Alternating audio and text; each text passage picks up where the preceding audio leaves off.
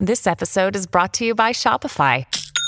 Forget the frustration of picking commerce platforms when you switch your business to Shopify, the global commerce platform that supercharges your selling wherever you sell. With Shopify, you'll harness the same intuitive features, trusted apps, and powerful analytics used by the world's leading brands. Sign up today for your $1 per month trial period at shopify.com slash tech, all lowercase. That's shopify.com slash tech.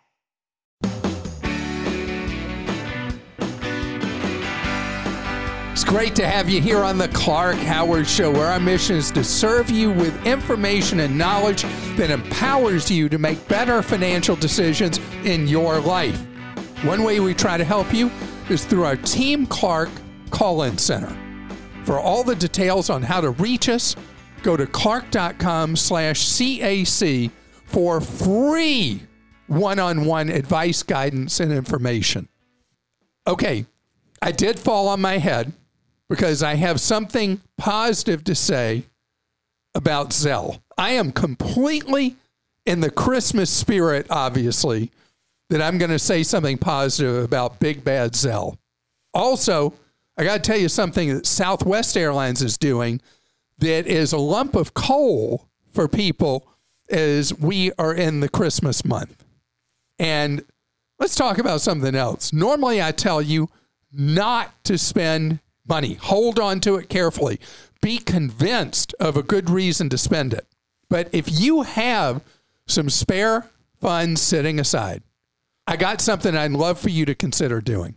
And that is donating to our 33rd annual Clark's Christmas Kids program to help children in foster care.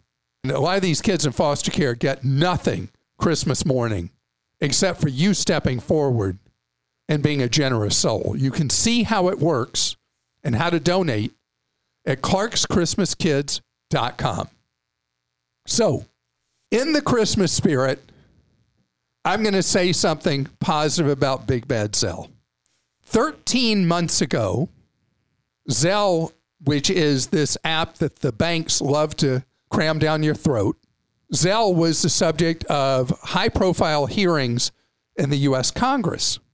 And there have been billions of dollars stolen from consumers through the backbone of Zelle, that the architecture makes it vulnerable, tied right into your checking account for scamsters to be able to separate you from your money.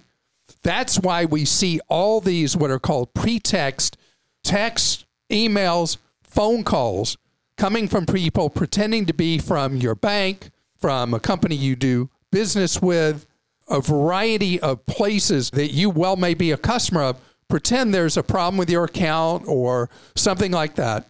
Well, these scams have been so ugly that Zelle promised.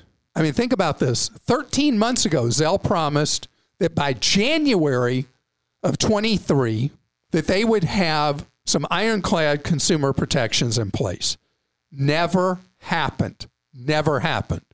From what I've read, and I'm not a party to the conversation, so I just have to trust as much as I can that the information I've read that's leaked out of various meetings that there was a fight among the banks that the banks didn't want to protect consumers.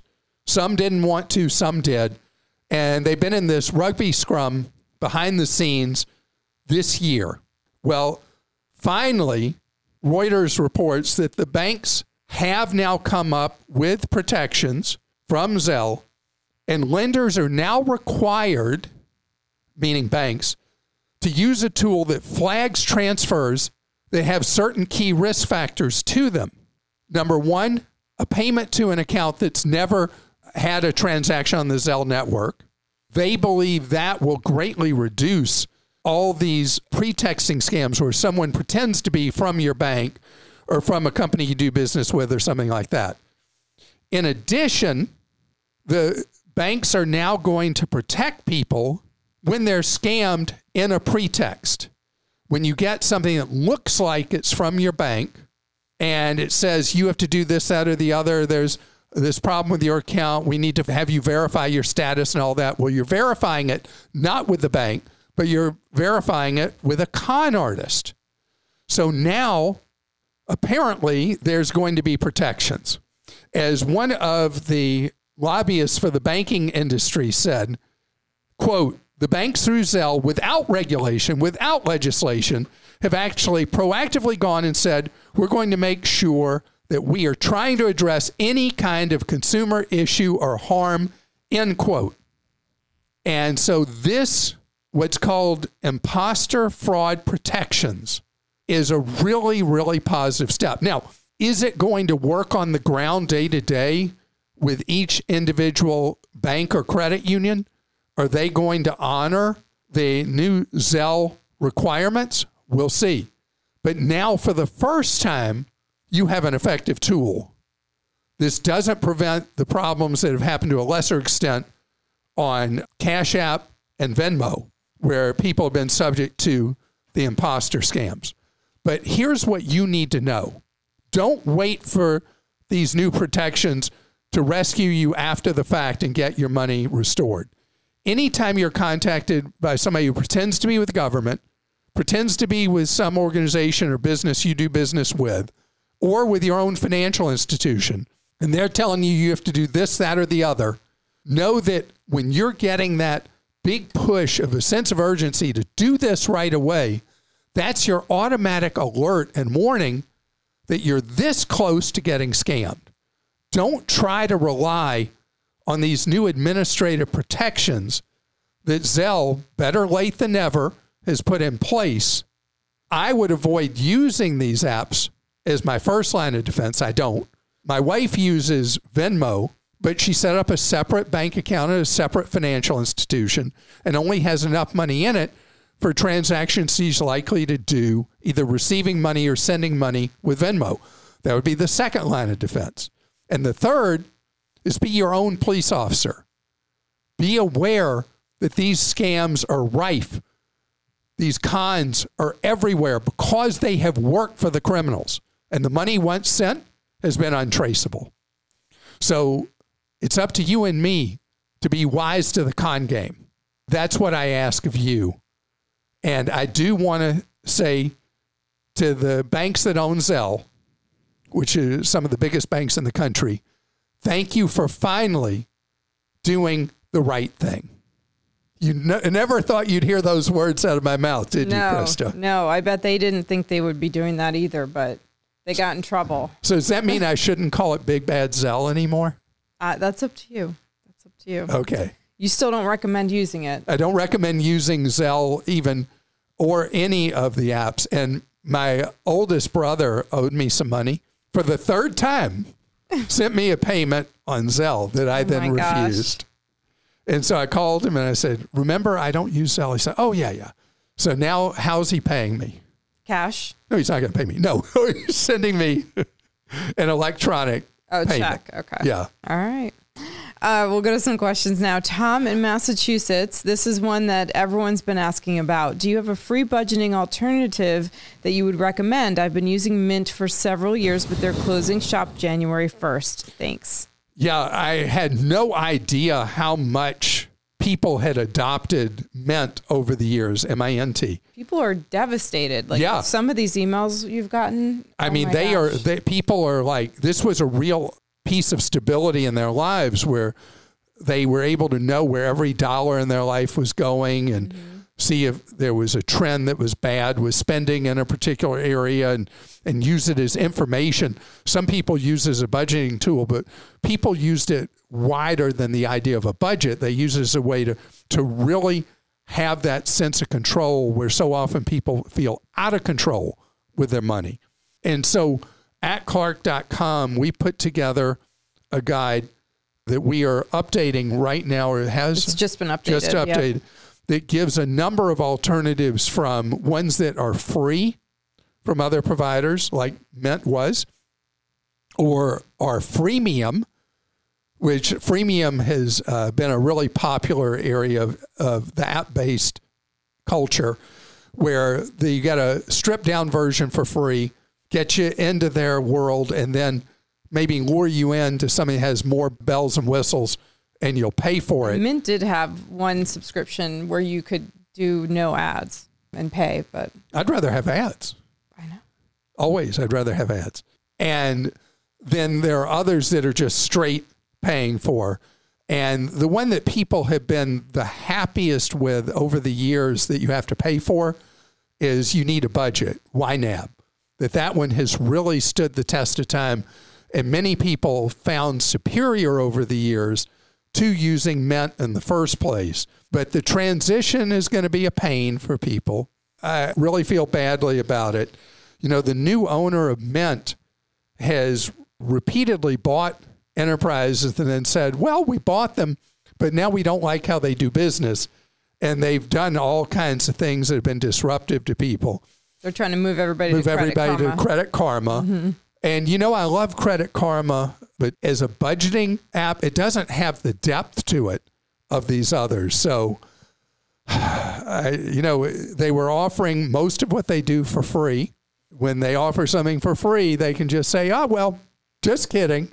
And that's exactly what happened in this case. But you will be able to successfully transition to an alternative that I think you'll find has enough of the elements you want, maybe even more than you knew you wanted, and be happy with it.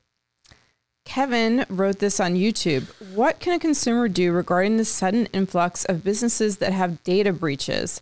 I mean, this year alone, I've received at least six different notifications of six different businesses that have had data breaches. I get it, no one can be foolproof. However, I'm frustrated at the lack of protection or priority any of these companies put in place. I'm a retired IT support specialist and I know better for myself. If I can protect myself from hacks and data breaches, why are so many businesses that we as consumers trust with our personal data just getting only a slap on the wrist? So I call this the Equifax problem. The worst data breach we've had ever was the Equifax data breach, where, I mean, you name the portfolio of, of dossiers on personal information on more than half of American adults out there, still causing havoc in people's lives. And this was by far the worst event we've had with people's data that anybody's ever known about. There could be something we don't know about. The feds, the states basically did nothing. It did no harm to Equifax, even though they harmed over 50% of American adults.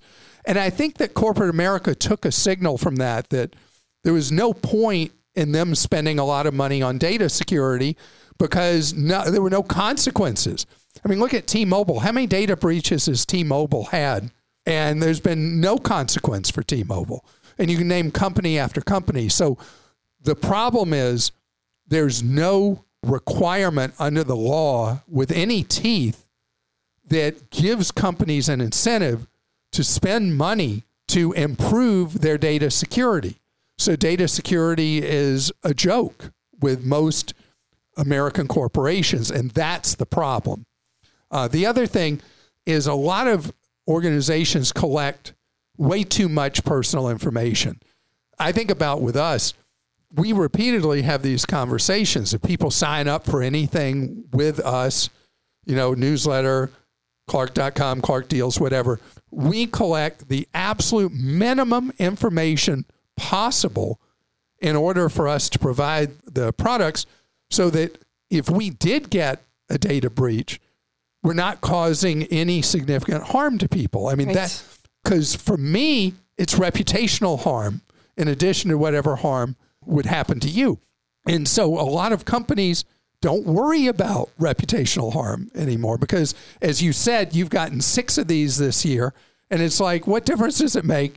You're going to get another six letters next year. And so it is a thing that has not been a priority in the political process to have logical consequences for these companies that collect our data and then don't protect our data. What should you do? You should absolutely, if you don't have it already, put credit freezes in place with the three major credit bureaus, which will deal with the consequences of identity theft that are the most harmful to people in the most direct impact, where somebody applies for credit as if they're you, and then you face a fight from behind to clear that up. Credit freezes are free. If you don't know how to do it or what they do, go look at clark.com slash credit freeze. And SJ in Utah says, Clark, watching NFL and saving money is a passion of my life. I have signed a contract with a builder for an investment townhouse, which will be ready in May of 24. I own my current house and mortgage is $2,400 a month. The hope is that interest rates will go down a bit and also to save money for the down payment, which is 20% for investment homes. I will need about 50K more on top of my savings to put the down payment. My question is Is it a good idea to take a HELOC or withdraw from my 401k? Current household income is $130,000. The price of the townhome is $470,000 it's a deal in this market here in Utah. If I don't do a down payment, the $2,500 d- initial deposit to the builder is non refundable. Clark, please put me out of my dilemma. By the way, my wife and I were laughing on the floor after listening to your dishwasher saving tips since I do the same and my wife rinses and puts it back. Haha. You know, we just had that conversation, and Lane and I, my wife and I, were in the kitchen doing the dishes, and I'm bringing them in from the dining room table. We had company over, and I was washing the dishes, and so I put them straight in the dishwasher, and she's bringing dishes in, and she goes to the sink, and she's pre-rinsing them before they go in the dishwasher. Uh-huh. so this this battle of the sexes in our house is never going to be resolved. Okay, so first of all, with new construction, I would take the risk with the $2,500 initial deposit to the builder that's non refundable if you later don't go through with it. It's such a small amount versus a $470,000 townhouse. Take the risk with if you later decide to forfeit the deposit, you forfeit it rather than paying a big down payment that if the builder got into financial trouble, who knows what happens with that money. Even though in Utah there's been a big inflation in housing prices, whether it makes financial sense for you to buy this as an investment property should be based on what rent you can earn on that property, because I assume that's what you mean by investment. You're going to rent out this townhouse. What rent can you earn versus the monthly carry on it for uh, the cost of the loan you have, which is a higher cost loan because it's an investment property, the money you opportunity cost on the money you've put in as down payment that you're not earning anything on, the taxes, the insurance, the maintenance, all those things. If you are upside down each month effective rent versus what you're paying for it, I don't advise going forward with the townhouse. You cannot be assured that the value of it from 470 is going to go up from here. It could go down, or more likely scenario, housing prices remain sluggish for a number of years to come. So I would really think through the numbers on this purchase before you move forward. Back to your original question, you said HELOC or 401k. I would say a third thing. You go to a credit union you're not a member of a credit union already. And my favorite product for this is a five year home equity loan. You would use rents from your tenant to pay off that five year home equity loan over the next 60 months because it has a fixed rate. The HELOC is a floating rate. And I prefer, particularly with an investment property, because even though there's a possibility interest rates go down, probability possibly. I believe they're going to go down. What if they don't? What if they go the other way and you have a floating rate on that money you, you need to borrow for a down payment? That was a lot to say, wasn't it? Mm-hmm. So, anyway, I do believe that the housing market is going to go through a slow slow, steady correction. And what the correction is, people's incomes will go up over the next many years. Housing prices normally trend up with the cost of living plus maybe a percent and a half. But in recent years, they went up way more than the overall cost of living. And so ultimately, you have a correction because you have to get back to where it's affordable for people to buy a home. Otherwise, you end up like we are now with so many people on buyer's strike. So that's why when I'm being asked by people, you know, home prices went up so much from 2012 to now. and particularly the last four or five years, that's not what I'm expecting as we look forward. And that's why buying an investment property at today's prices is a question mark, not necessarily a great decision. A lot of the companies, Wall Street enterprises, that were buying bulk buying homes to rent out, now are kind of sitting there and they're not buying inventory in any meaningful numbers now because the numbers don't work for them. I'd use that as guidance to know that the numbers may or may not work for you on owning that investment townhouse. May work out fine. It's just more risk than it would have been in the past. So, coming up ahead, I want to talk about the devaluation of frequent flyer miles, hotel stay points, you name it, and what moves I want you to make as we look into 24 if you love earning points for travel.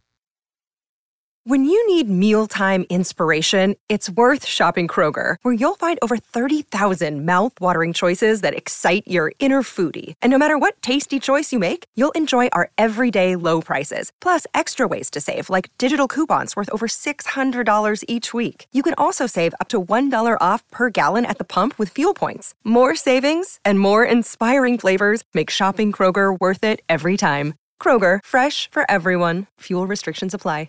Another day is here, and you're ready for it. What to wear? Check. Breakfast, lunch, and dinner? Check. Planning for what's next and how to save for it? That's where Bank of America can help. For your financial to-dos, Bank of America has experts ready to help get you closer to your goals. Get started at one of our local financial centers or 24-7 in our mobile banking app. Find a location near you at bankofamerica.com slash talk to us. What would you like the power to do? Mobile banking requires downloading the app and is only available for select devices. Message and data rates may apply. Bank of America and a member FDIC. This episode is brought to you by Progressive Insurance. Hey, listeners, whether you love true crime or comedies, celebrity interviews, news, or even motivational speakers, you call the shots on what's in your podcast queue, right?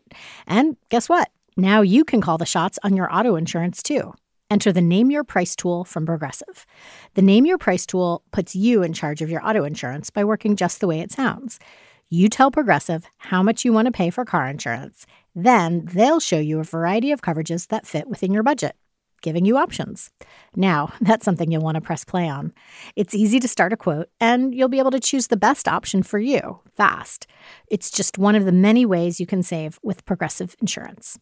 Quote today at progressive.com to try the Name Your Price tool for yourself and join over 28 million drivers who trust Progressive. Progressive Casualty Insurance Company and Affiliates. Price and coverage match limited by state law. The value of travel points from various providers, especially hotels, airlines, the value is going down, down, down, down. It's like owning fool's gold with these points. And having a lot of points in your account is an opportunity cost because those points are becoming worth less and less. I want to give you an example. Southwest points, which generally have been a better deal than the ones from the three full fare airlines, American, United, and Delta. Southwest points were worth about one and a half cents each. And then they were worth like 1.3 and then 1.2. And starting in January, they're going to be worth roughly 1.1, 1.15. Right in there is going to be the ratio. So if you have a Southwest Airlines credit card and you're earning those points, what you get for those points is worth less and less. Several of the full fare airlines, you're now earning less than one cent value per point you have or mile, whatever they call it.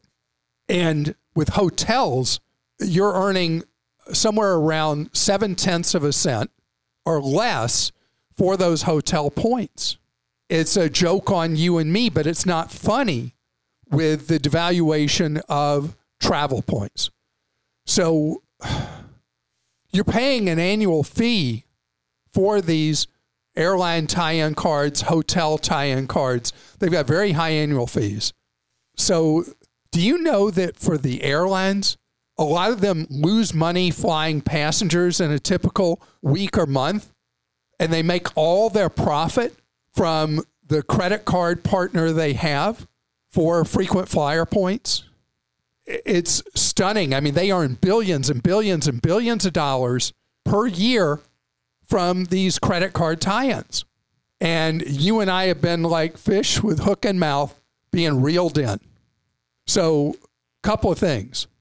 Unless you fly an airline or stay in a hotel over and over again, and the real value of the tie in with the cards is status or with an airline free baggage uh, instead of having to pay baggage fees or potential possible for an upgrade once in a blue moon, whatever that it would be, unless there's a tie in that really makes it work, you shouldn't have the card. So in my case, I fly a lot, about 30 weeks a year. I have the Southwest Rapid Rewards credit card, and I'm not getting rid of it with the devaluation down to 1.1 1.15 cents per mile or point. I'm keeping it. And why would I keep it? Because for the last 18 years, next year will be 19 years, my wife has been able to fly with me free all year long. Because the greatest benefit for me is the Southwest Companion Pass, which is this wonderful thing that tied in with a credit card and flying. You can name a companion each year and you can change it four times in a year or three times in a year. So somebody who's dating and you break up with somebody, you can change it to the new person you're dating on like that. Anyway, all year long, that companion flies for nothing with you. And it's not a limited number of seats. You book your ticket, you book them with you for nothing. So that made it worth it for me. But if it was just for the points, no way, not any day. For most people, unless you travel a lot, is to look at cards that earn cash back. Cashback is king. No annual fee on the cards, and you earn, if you're out there really working in the marketplace, two cents on every dollar you charge. Remember the travel stuff, about seven tenths of a cent to Southwest is pretty much at the high end at 1.1 cents per mile, even with the devaluation. If you have Southwest points, you can book travel in next year, this year, and you book at the old redemption rate of roughly 1.3 cents a mile. And that's worth something. That'll save you some money, particularly if you do it when Southwest is running a sale on tickets for 24 this month, which almost certainly they'll do at some point in December. You want to book that travel then on the sale fares because you're getting this year's redemption rate on points and you're getting the point redemption based on a sale fare. So if you do want travel cards though, and you don't travel a lot on a particular airline, my advice still stands Capital One Venture Series or the Chase Sapphire Series. Either of those, it's better to be a free agent in the travel world than be tied into a particular provider. Krista, Right. This question. you want to share with people how useful you found your Marriott Uh, Bonvoy points to be? it's okay. Not. It's, yeah. Not. They've great. been a disaster. I have been they? able to use them for extenuating circumstances though, and that did help me. I'm not gonna lie. but the uh, the redemption rates Yeah. were Not great. atrocious. Anne in Iowa says, I received a letter from my mortgage lender that I have a negative escrow balance. Should I pay it in full now, or should I pay the higher monthly payment starting next year? It would be an additional $135 a month more than what I'm paying right now. I do have the amount to pay in my savings, but I'm wondering if it's better to keep it in my savings because of the high interest rate that that account has. Yes, yes. You keep the money in your savings and let it continue. Hopefully, you're earning five plus percent right now in your savings. If you're not, move your savings somewhere else. And the mortgage escrow shortage letter you're getting, there's a plague of these going around because of increasing in markets in the United States where values for taxes are reset every one to three years. People are seeing their property taxes go up. And then, as we talked about, so many questions we've had from people with their homeowners insurance costs going up. So, escrow shortages are a very common thing right now. And paying as agreed next year is better than you giving them the lump sum. Elaine in Florida says, "Is this legal? I ordered an item from an online store for $19.99. It showed it as a markdown from the regular price. Later, I received an email that my order was canceled and I needed to reorder. The new price is $36. I called customer service, who said that the first price listed was an error, so I need to pay the higher price. It seems that they need to eat their mistake. So, Elaine, smart business says that by them charging you 16 more dollars, they have alienated you in a very competitive retail landscape and they may lose a lot of future sales to you. But it is considered to be ethical and reasonable under the law that if there is a clerical error and the price of something is listed incorrectly, we were just talking about airline tickets a minute ago. There's been a big issue in the airline industry, retail as well, obviously. When there is a clerical error, they are allowed to say, Nope. I had this happen years ago on a Black Friday computer purchase that I bought online, and then it didn't come, didn't come, and then it canceled. They said this was a clerical error. This was a an error by our ad agency. So we're going to give you a twenty dollar goodwill credit towards a future purchase instead of the laptop. And they were within their rights to say that because if it's clearly an obvious circumstance of an error that was done procedural, clerical, whatever, they can actually do it. The question always is is it a good decision to do that? I just had an incident, I'll have to tell you, at a store, a very nice women's clothing store that had sent me a birthday coupon. It was like $20 off of a purchase of, I think it was $125 or more. And I went to use it about three days after my birthday, and they wouldn't take it because they said that it ended at the end of that month, even though I just received it a few days before my birthday. And I was buying a lot more stuff than what what the minimum was. And I put it all back because they refused to budge on it. They were like, nope, it expired. You can't use it. And I was like, this is so short sighted. They didn't tell you it was your fault that your birthday is on the last day I know, right? month. Right. So, anyway, just kind of silly, but I thought it's the principle. All right. This one is from Carson in Wisconsin. My name is Carson and I'm 12 years old. I listen to your show with my parents in the car. I've earned a lot and it's $1,000 in my Roth IRA. That's fantastic, Carson. But we disagree on if something is smart financially, Carson and his parents. We are visiting my aunt in Florida who is ill for the holidays. We have seven family members going, and they are renting two minivans for travel for two weeks through Costco Travel. They cost $1,000 each. I think we should use our own SUVs. They think it's a good value not putting miles in their own car. What do you think? And P.S. My dad won't call himself a Clarkie and prefers the term Clarkaholic. well, Carson, um, I'm just glad that you listen and that you're happy to listen. But your parents are right in this case with the SUV. And again, congratulations to you on saving the thousand in the Roth. And I wish your aunt a full recovery.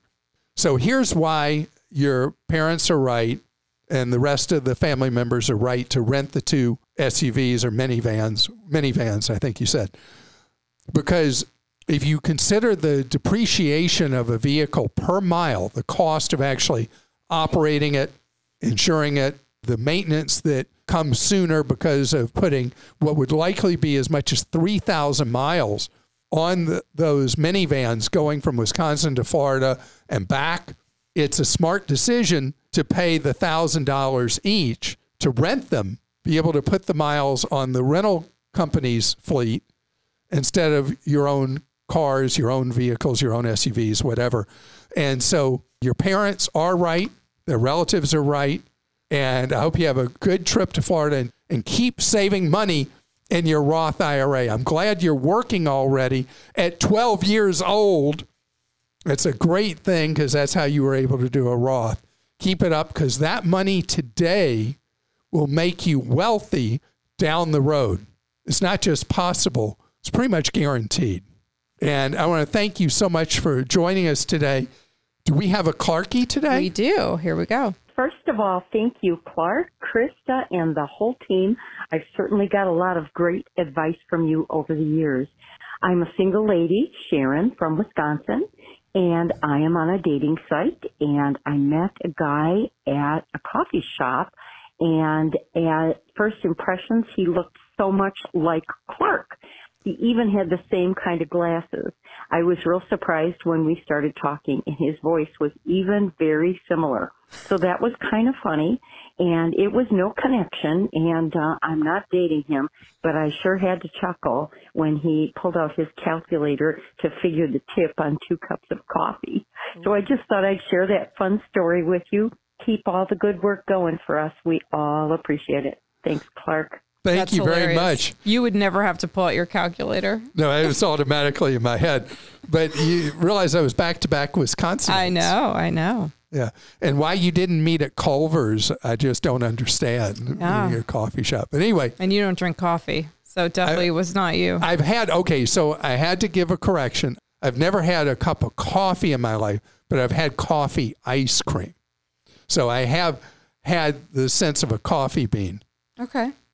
Do you know the mean trick that my family played on me once? What? I like, you know what raisinets are? Yeah. So I like raisinets. Family member, I don't know which one, put chocolate covered coffee bean uh. in the raisinets. Can you imagine? You pop those in your mouth, and suddenly those coffee bean kind of candies, Yeah. they are strong. I was dying. I spit it out, brushed my teeth, and it was still there. So I guess I have tasted a coffee yeah, you have. now. A friend of mine was driving. I remember this. His cross country team in a van, like in college, and um, they had to drive late into the night. So he bought a bag of chocolate covered espresso beans, and he ate the entire bag. And he was literally like shaking, his eyes like popping out of his head while he was driving. Well, have a wonderful day, and we look forward to being with you tomorrow.